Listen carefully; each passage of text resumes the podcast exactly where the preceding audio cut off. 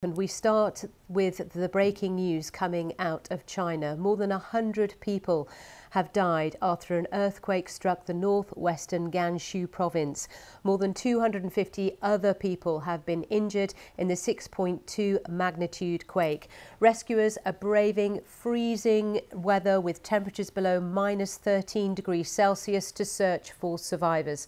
The government has dispatched teams of rescue workers to assist local emergency crews. Well, let's go live to our China correspondent, Stephen McDonnell, who joins us from our bureau in Beijing. Stephen, what more can you tell us?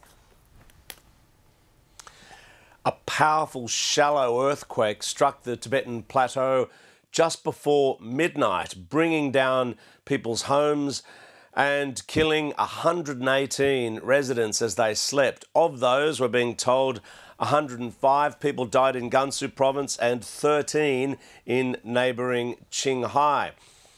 The rescue effort started through the night into the early hours of the morning and has continued today in very difficult freezing conditions. We're being told that 1,400 um, firefighters have been sent to assist in the rescue effort. We're getting footage of emergency tents being set up. Now, you imagine one of the terrible things when this sort of accident happens is that the electricity and the water is cut. Now, if you're a, an emergency team trying to get into a, a, home where rubble has been collapsed and you don't even have an electricity, they've got to be using their own generators, so they've got to get a lot of equipment in there. For that reason, local officials have said that they don't want ordinary people, volunteers and the like, to be clogging up the roads and heading there. In fact, they want people to stay clear from the roads so they can get more rescuers in there. And these are remote areas, difficult terrain.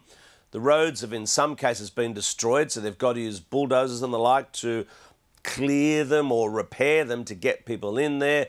The helicopters that they have would obviously are being used also. But uh, yeah, yeah, a very um, tough situation up there.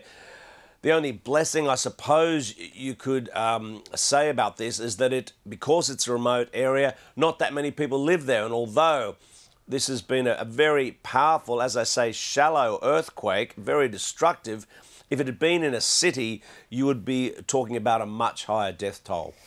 Yeah, I mean, I'm just reading here, Stephen, that nearly 5,000 buildings and structures have been damaged. So it's assumed that those who have survived this, they're outside uh, in these freezing temperatures, and that's a real concern, isn't it? Yes, and, and look, uh, I mean, if the numbers of those missing are to be believed, the death toll may not go up that high. But, I mean, who knows if that those are correct figures? Of course, China is experienced in terms of dealing with big earthquakes, and so they will be able to quite quickly put up emergency shelters and the like.